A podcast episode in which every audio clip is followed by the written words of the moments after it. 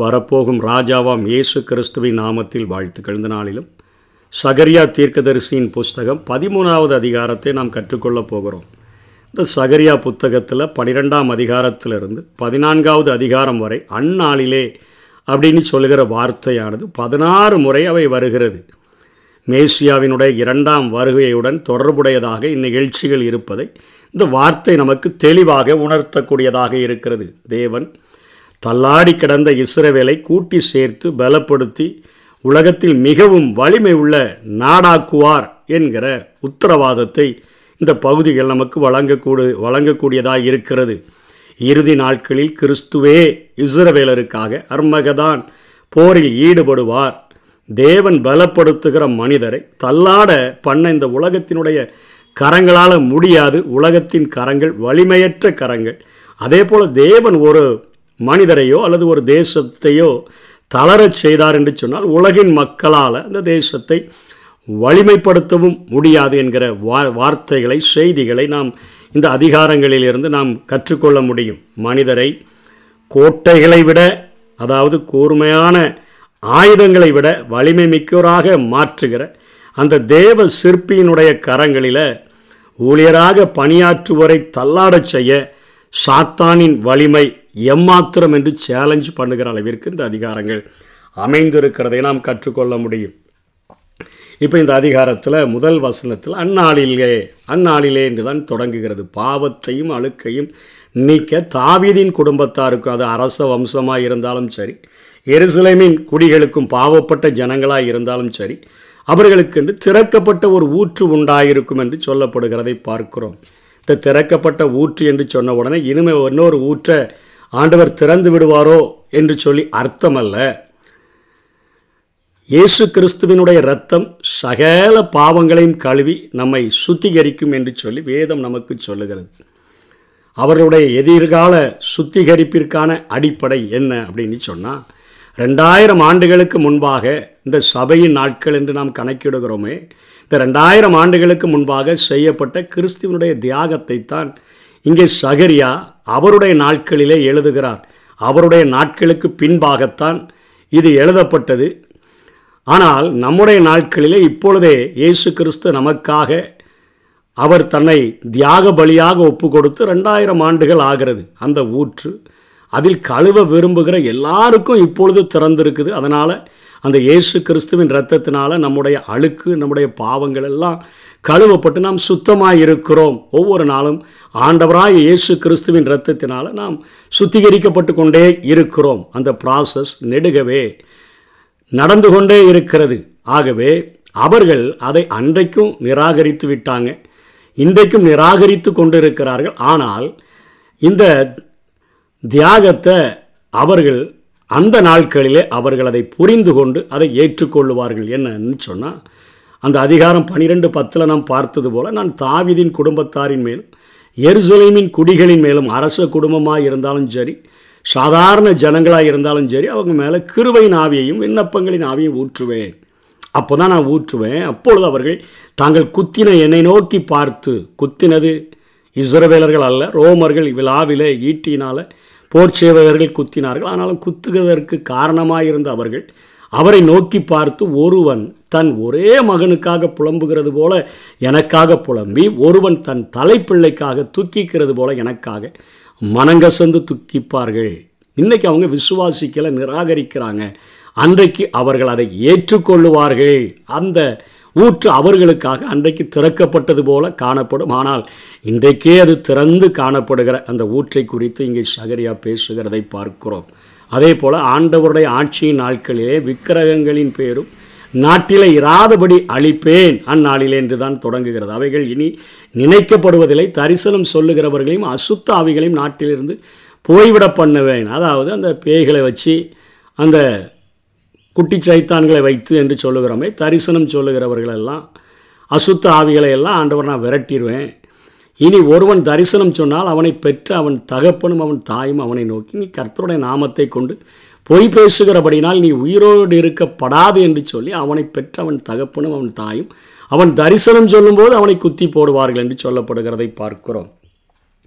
இங்கே விக்கிரகங்கள் என்று சொல்லப்படுகிற காரியம் தேவனுடைய இடத்துல இஸ்ரவேலர்கள் வைத்திருக்கிற எதுவுமே விக்கிரகமாக கருதப்படுகிறது. எபேசு சபைக்கு பவுல் எழுதும்போது ஐந்தாம் அதிகாரம் ஐந்தாம் வசனத்தில் பொருளாசையாகிய விக்கிரகம் என்று எழுதுகிறதை பார்க்கிறோம். இஸ்ரவேலர்களில் சிலர் கடைசி நாட்களில் அந்த வெளிப்படுத்தின விசேஷத்தில் பதிமூன்றாம் அதிகாரத்தில் காணப்படுகிற அந்த மிருகம் பீஸ்ட் என்று அழைக்கிறோமே அதையும் அதனுடைய சிலையையும் வழிபடுகிறவர்களாக காணப்படுவார்கள். அதற்கு தேவதே பின்பாக தேவன் இஸ்ரவேலில் எல்லா சிலைகளையும் என்றென்றைக்கும் இராதபடி அழித்து போடுறார். அந்த அர்மகதான் யுத்தத்திலேயே கள்ள தீர்க்கதரிசியும் மிருகமும் பிடிக்கப்பட்டு அது இரண்டாம் மரணமாகி அக்னியும் கந்தகமும் எரிகிற கடலிலே தள்ளப்பட்டது என்று நாம் படித்திருக்கிறோம். அங்கே அவைகள் சென்று விடுகிறபடினால தேசத்தில் இப்படிப்பட்ட ஒரு வழி வாய்ப்புகள் இருக்காது. ஒன்றுமே இருக்காது. தேசத்தை சுத்திகரித்து விடுவார் என்கிற காரியத்தை சகரியா சொல்லுகிறார். ஒரு தனி மனித வாழ்விலும் ஒரு பரிசுத்தம் ஒரு அரச குடும்பமாக இருந்தாலும் அதிலே ஒரு பரிசுத்தம். தேசத்திலேயும் ஒரு மிகப்பெரிய பரிசுத்தத்தை நான் உண்டு பண்ணுவேன் என்று சொல்லுகிறார். அந்த நாட்களிலே இயேசு கிறிஸ்துவே தீர்க்கதரிசியாக இயேசு கிறிஸ்துவே ஆசாரியராக இயேசு கிறிஸ்துவே ராஜாதி ராஜாவாக வீற்றிருக்கும் பொழுது அங்கே உண்மையான தீர்க்கதரிசியாகிய இயேசு கிறிஸ்து வந்த பின்பு அங்கே பொய் தீர்க்கதரிசிகள் இயேசு இந்த பூமியில் ஆட்சி செலுத்த ஆரம்பித்த பின்பு அங்கே தீர்க்க தரிசனங்கள் தேவையில்லை. நிறைவானது வந்த பின்பு குறைவானதற்கு அங்கே வேலையே இல்லை. குறைவானது ஒளிந்து போம். ஆனால் அந்நாளில் அவங்க தரிசனம் சொல்லுகிற அவங்க தான் சொன்ன தரிசனத்தில் அவங்க வெட்கப்பட்டு அவங்க பொய் சொல்லும்படி இனி மயிர் போர்வையை போர்த்து கொள்ளாமல் என்று சொல்லப்படுகிற. ஏன் என்று சொன்னால் பாகமும் பதினெட்டு இருபதில் சொல்லும்படி நான் கட்டளையிடாத வார்த்தையை நாமத்தினாலே சொல்ல துணியும் தீர்க்கதரிசியும் வேறு தேவர்களின் அந்த நாமத்தினால் பேசும் தீர்க்கதரிசியும் சாக கடவர்கள். அந்த கட்டளையை பெற்றோர்களை யாராவது ஆண்டவருடைய நாமத்தில் தீர்க்க தரிசனம் சொல்ல ஆரம்பித்தாங்கன்னா அவர்களை குத்தி கொண்டு போட்டு விடுவார்கள் என்கிற காரியத்தை குறித்து நாம் இங்கே பார்க்கிறோம். சொந்த குடும்பத்தாலேயே கள்ள தீர்க்கதரிசி நொறுக்கப்படுவார்கள். அவங்க தாங்கள் விவசாயிகள் என கூறி உயிர் தப்புகிறதற்கு அவர்கள் முயற்சி செய்கிறதை நாம் பார்க்கிறோம். அவங்கள பிடிச்சி தரிசனம் சொல்லுகிறவன் நான் நல்ல இன்றைக்கெலாம் நிறைய பேர் அப்படி தான் தரிசனம் சொல்லுகிறது நடக்கலைன்னா நான் தரிசனம் சொல்லலப்பா அப்படின்னு சொல்லி தப்புகிறது போல் அந்நாட்களில் அவங்க சொல்லுவாங்க. நாங்கள் தரிசனம் சொல்லுகிறவனால தீர்க்க தரிசனம் சொல்கிறதுக்கே அந்த நாட்கள் அவங்களுக்கு வெக்கமாக இருக்கும். ஏன்னா இன்னைக்கு அடித்து விடுகிறது மாதிரி அன்னைக்கு இயேசு இந்த பூமியில் இருக்கும் பொழுது அடித்து விட முடியாது. இன்றைக்கு மைக்கை பிடித்து கொண்டார்கள் என்று சொன்னால் அத்தனையாய் பொய்யான தீர்க்க தரிசனங்கள் உரைக்கிறதை நாம் பார்க்கிறோம். ஆனால் அவர்கள் நாங்கள் தீர்க்க தரிசனம் நாங்கள் சொல்லலை நாங்கள் தீர்க்க தரிசனமான சொல்லுகிறவர்கள் அல்ல. நிலத்தை பயிரிடுகிறோம் நாங்கள் விவசாயியா என்று சொல்லுவார்கள் என் சிறு வயது முதல் ஒருவன் என்னை வேலை கொண்டான் என்பார்கள். அப்படிப்பட்ட காரியம். அப்போ அவங்க உடம்புல நல்லா பொய் தீர்க்க தரிசனம் சொல்லி உத வாங்கியிருந்தாங்கன்னு சொன்னால் அடி வாங்கியிருந்தாங்கன்னு சொன்னால் ஒருவன் அவனை நோக்கி உன் கையில் இருக்கிற இந்த வடுக்கள் ஏதென்று கேட்டால் என் நண்பனின் வீட்டிலே காயப்பட்டதினால் உண்டானவைகள் என்பான். என்னுடைய நண்பன் வீட்டில் இல்லைன்னா என் பெற்றோர்கள் தண்டிக்கும் போது உண்டான சின்ன காயம் அப்படின்னு சொல்லி உடம்பெல்லாம் இருக்கிற காயத்தை குறித்து அவர்கள் சொல்லி தப்ப முயற்சிப்பார்கள் என்கிற காரியம். அதாவது தேசத்தில் கள்ள தீர்க்கதரிசிகளே இருக்க மாட்டார்கள். அந்த அளவுக்கு தேசமானது சுத்திகரிக்கப்பட்டு விடும் என்கிற காரியத்தை குறித்து இன்றைக்கு நிறைந்திருக்கிற பொய் தீர்க்க தரிசனங்கள் ஆயிரம் ஆண்டு ஆட்சியில் ஒன்று கூட இருக்காது என்பதை உணர்த்துவிக்கும் வண்ணமாக இங்கே சகரியா எழுதுகிறதை நாம் பார்க்கிறோம். அதனைத் தொடர்ந்து நல்ல தீர்க்கதரிசியான கிறிஸ்துவினுடைய வெட்டப்படுதலையும் சீடரினுடைய சிதறுதலையும் குறிக்கக்கூடியதாக அந்த ஏழாம் வசனம் அமைந்திருக்கிறது. பத்தே இருபத்தி ஆறு முப்பத்தி ஒன்றில் அப்பொழுது இயேசு அவர்களை நோக்கி மெய்ப்பனை வெட்டுவேன் மந்தையின் ஆடுகள் சிதறடிக்கப்படும் என்று எழுதியிருக்கிறபடி இந்த ராத்திரியிலே நீங்கள் எல்லாரும் என் நிமித்தம் இடர்லடைவீர்கள் இங்கே இயேசு கிறிஸ்துவை குறித்து சொல்லப்படுகிறது என் மெய்ப்பன் மேலும் என் தோழனாகிய மனுஷர் மேலும் எலும்பு என்று சொல்லி. ஆடுகள் என்பது சீஷர்களை குறிக்கக்கூடியதாக இருக்கிறது. அதே போல பட்டயம் என்பது தேவனுடைய நியாய தீர்ப்பை குறிக்கக்கூடியதாக இருக்கிறது. தேவனுடைய நியாய தீர்ப்பு அன்றைக்கு மனிதர்களுக்காக கிறிஸ்துவின் மேலே இறங்கின காரியத்தை குறித்து இங்கே சொல்லப்படுகிறதை பார்க்கிறோம். ஆனாலும் என் கரத்தை சிறுவர் மேலே திரும்ப வைப்பேன் என்று சொல்லுகிற காரியம் அந்த நாட்களிலே தன்னுடைய சீஷர்கள் அதனைத் தொடர்ந்து ரட்சிக்கப்பட்ட ஒரு கூட்டத்தை குறித்து ஒரு பகுதி நிறைவேறுதலாக இந்த வசனங்கள் குறிப்பிடப்படுகிறதை பார்க்கிறோம். நாடெங்கும் சம்பவிக்கும் காரியம் என்னவென்றால் அதில் இருக்கிற இரண்டு பங்கு மனுஷர் சங்கரிக்கப்பட்டு மாண்டு போவார்கள். மூன்றாம் பங்கு அதில் மீதியாயிருக்கும் அந்த மூன்றாம் பங்கு என்று சொல்லுகிறது மீதி இருக்கிறவர்கள் மீந்து இருக்கிற தம்முடைய ஜனங்களை குறித்து ஆண்டவர் அங்கே சொல்லுகிறதை பார்க்கிறோம். அந்த ஜனங்களுக்கு ஆண்டவர் என்ன செய்வார்? அந்த மூன்றாம் பங்கை நான் அக்னிக்குட்பட பண்ணி அவர்களை ஒரு உபத்திரவங்களின் வழியாக நான் கடந்து வர பண்ணி வெள்ளியை உருக்குகிறது போல் அவர்களை உருக்கி பொன்னை புடமிடுகிறது போல் அவர்களை புடமிடுவேன். ஒரு உபத்திரவம் தான். எல்லா மனிதனுடைய பரிசுத்தத்திற்கும் அது வழிவகுக்கக்கூடியதாக இருக்கிறது என்பதனால் ஆண்டவர் ஒரு அக்கினிக்குள்ளாக அல்லது ஒரு குகைக்குள்ளாக அவர்களை அனுப்பி அவர்களை புடமிடும் பொழுது அதுக்கப்புறம் வெளியே வந்து என் நாமத்தை அவர்கள் தொழுது கொள்வார்கள் நான் அவர்கள் விண்ணப்பத்தை கேட்பேன். இது என் ஜனம் என்று நான் தைரியமாக சொல்லுவேன். ஏன்னா அவர்கள் உபத்திரவங்களின் குகையிலிருந்து வெளியே வந்துட்டாங்க. இதோ உன்னை நான் புடமிட்டேன் வெள்ளியைப் போல. ஆனாலும் உபத்திரவங்களில் குகையிலே உன்னை தெரிந்து கொண்டேன் என்று சொல்லுகிற ஆண்டவர் அவர்களை பார்த்து தைரியமாக சொல்லுவார்.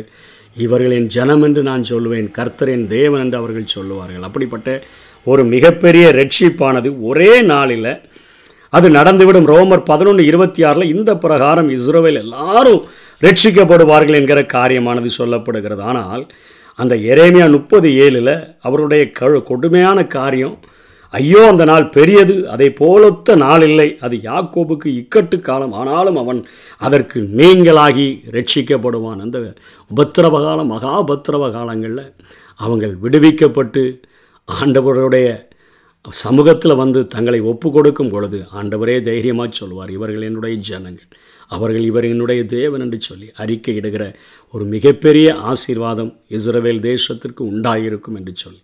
இந்த நாட்களில் நமக்காக திறக்கப்பட்ட ஒரு ஊற்று ரெண்டாயிரம் ஆண்டுகளாக கல்வாரி சிலுவையில் திறக்கப்பட்ட ஊற்று நம்முடைய பாவங்கள் சிவேரென்று இருந்தாலும் பஞ்சை போல மாற்றுகிற அந்த ஊற்றை நம்ம நோக்கி பார்த்தோன்னு சொன்னால் நமக்கு அந்த சபையினுடைய நாட்களின் முடிவில் கிருபையின் காலத்தின் முடிவில் மத்திய ஆகாயத்தில் வெளிப்பட போகிற இயேசு கிறிஸ்துவோடு கூட நம்ம செல்ல வேண்டும் என்று சொன்னால் இயேசு கிறிஸ்துவின் ரத்தம் சகல பாவங்களையும் கழுவி நம்மை சுத்திகரித்திருக்க வேண்டும். அதற்கு ஒப்பு கொடுத்து பரிசுத்தமாய் வாழுவோம். கர்த்தர்தாமே நம்மை ஆசீர்வதிப்பாராக. ஆமை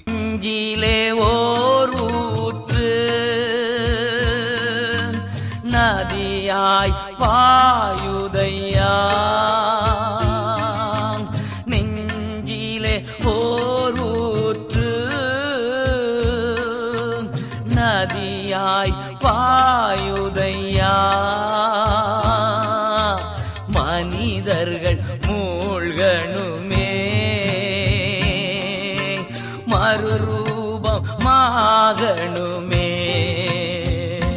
எல்லா மனிதர்கள் மூழ்கணுமே